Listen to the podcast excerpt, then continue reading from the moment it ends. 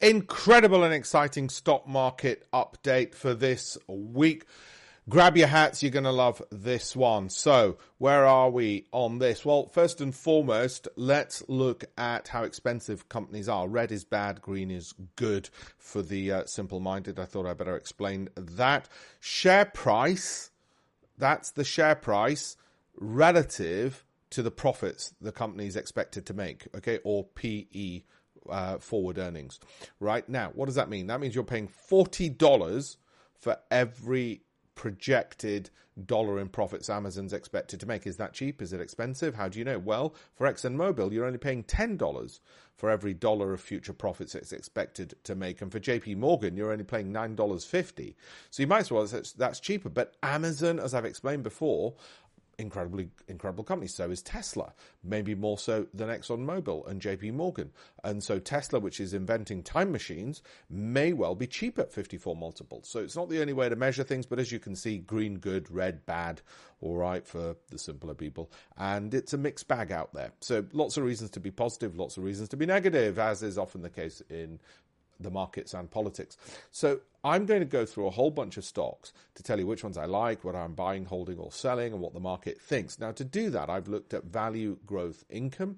Uh, I've not just ticked one box, I tick every single box. Cash flow, as you know, companies have balance sheets, they have cash flow statements, they have P&L accounts. So we want to look at all of those.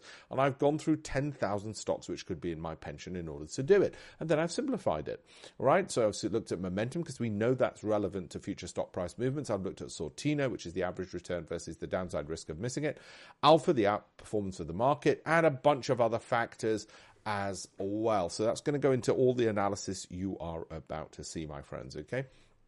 How's last week's performance been? Well, it's been fairly good and surprisingly so, better than I thought it was going to be. Energy has done pretty badly, so has pretty much everything else other than tech. Consumer cyclicals are doing well. You might think that's a bit odd. Well, it's because and cyclicals are those things we don't really need. Okay, so they're not like toilet roll, which we need, or food. Uh, uh, cyclicals uh, uh are the ones which basically you're going to buy if you've got more money in your pocket. Well, the market's thinking if interest rates have stopped rising in the US, people are going to have more money in their pocket. and therefore they should do well. So that's bumped up a little bit over there. Exchange traded funds or index trackers, the Brazilian index tracker continues to do well. I first recommended this, I think it was in the year 2000, uh, in, in a talk I was giving in London. Anyway, exchange traded fund performance one month, nothing else really stands out. Again, some of the uh, consumer cyclicals. ITB is the ticker symbol. You can look that up. I'm not sure which one that is anyway. Uh, so there we go. What I really want to focus on is this. The NASDAQ is up 42% pretty much this year. It peaked at 44% in July. So we're back up to July levels and so quickly we did it. Look at that. We did it when we thought we wouldn't. And the S&P 500 is up 14 percent nearly 19% at its peak in July. Now, those who are on my Great Investments program, and have a look at alpeshpatel.com forward slash links if you're not, those who are on my Great Investments program or my approved list, uh, and started in July. Well, if they were NASDAQ heavy, their pensions have pretty much doubled. In the case of some, that's not typical. Okay. And in the case of others, they've gone up about double that number uh, as well. So they've been having a good year. That is not a typical year. It is not typical that the markets do this. And also, I did not expect such a strong year for the markets in January of this year. So there we go. But we set ourselves up with the kind of stocks we pick that if the markets do well, we'll do better. Now, just a bit of an overlap uh, with some of the things I've said. Top 10 S&P 500 stocks over the past month. These are not picks, they're not buys. I don't believe I own any of them, but I might look into some of these just in terms of special situations to see if any will tick my box of value, growth, income, cash flow, uh, and should be in my pension. The 350 largest UK companies and how they are. Well, that's them over there, and that's how they've done. Again, I'll have a look to see if any should belong in my pension based on are they undervalued? Are they showing high growth? Are they de- developing? Um, are they doing strong cash flow uh, and so on? Okay. Now S and P 500. The most important thing you've got to zoom into and realize is we are in a downward trend there and a downward channel. Until we get a breakout to the upside, you cannot afford to get too excited with this. And the reason for that is. Uh, uh, because in the past, whenever we've had this downward channel, Okay, what's happened is the price can move up and then it moves back down. It did it here, all right, did it here, then came down, did it here, and then came down a bit until we get a breakout. And even when you get a breakout, you'll fall back to that uh, resistance becomes support before you actually get the move up. But I'm a little bit more confident and positive than I've been in a while. And this monthly MACD, I don't use it the way the textbooks do, is in that direction. This is falling uh, in that direction. So that's positive. Uh, but of course, that's not to say things can't just dip down. They could easily do that. It could be like this still. You know, we could get this rise and then we go there. So you could have this move up, which is where we are, and we could go back down there. And that's the worry. Are we like this time frame here? I don't think we are. I don't think we are, particularly because November tends to be very strong okay, as a month. Uh, so those bad things might happen in January or February where they're more inclined to happen. Uh, so for the moment, I'm a little bit more positive with the FTSE 100 expecting that, I'm afraid. Sorry.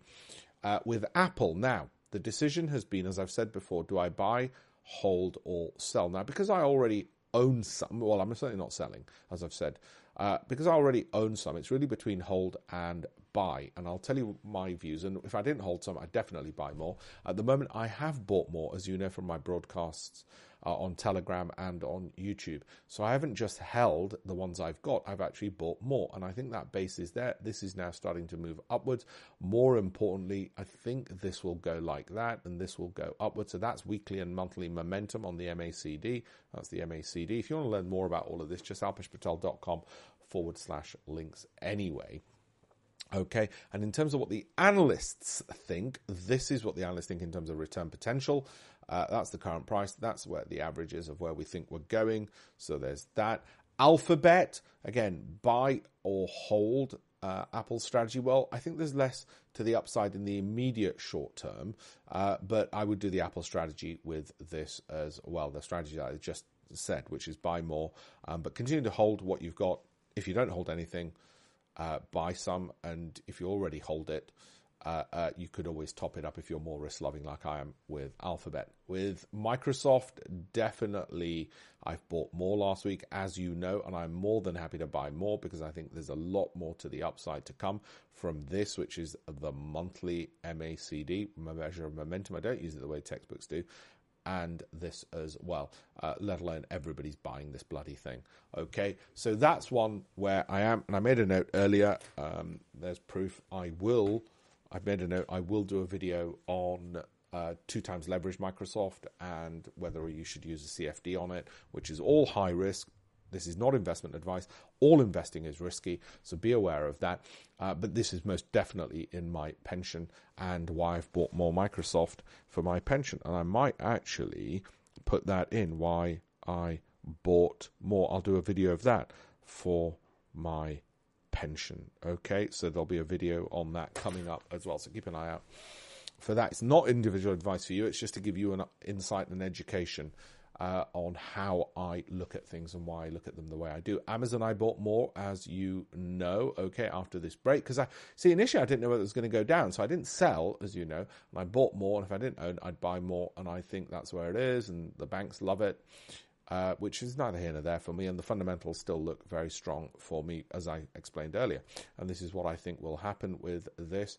So uh, uh, I'm going to do MSFT and Amazon on that one.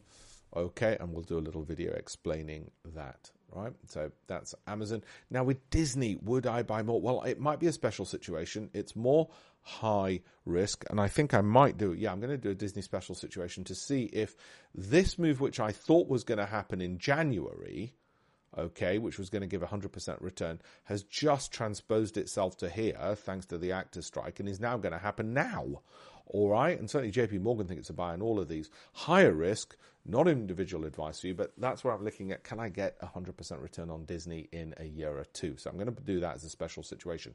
Now with NVIDIA, again, all time highs over there, and you can see that, but it's overbought. So really the worry is if I hold it, which I do, then if it drops 10%, I might sell 10%. If it drops 20%, I might sell 30%, and so on. You've got to balance the risk and reward with that one, I'm afraid, just because of those uh, concerns. Just keeping an eye on the markets uh, at the same time I do all of this.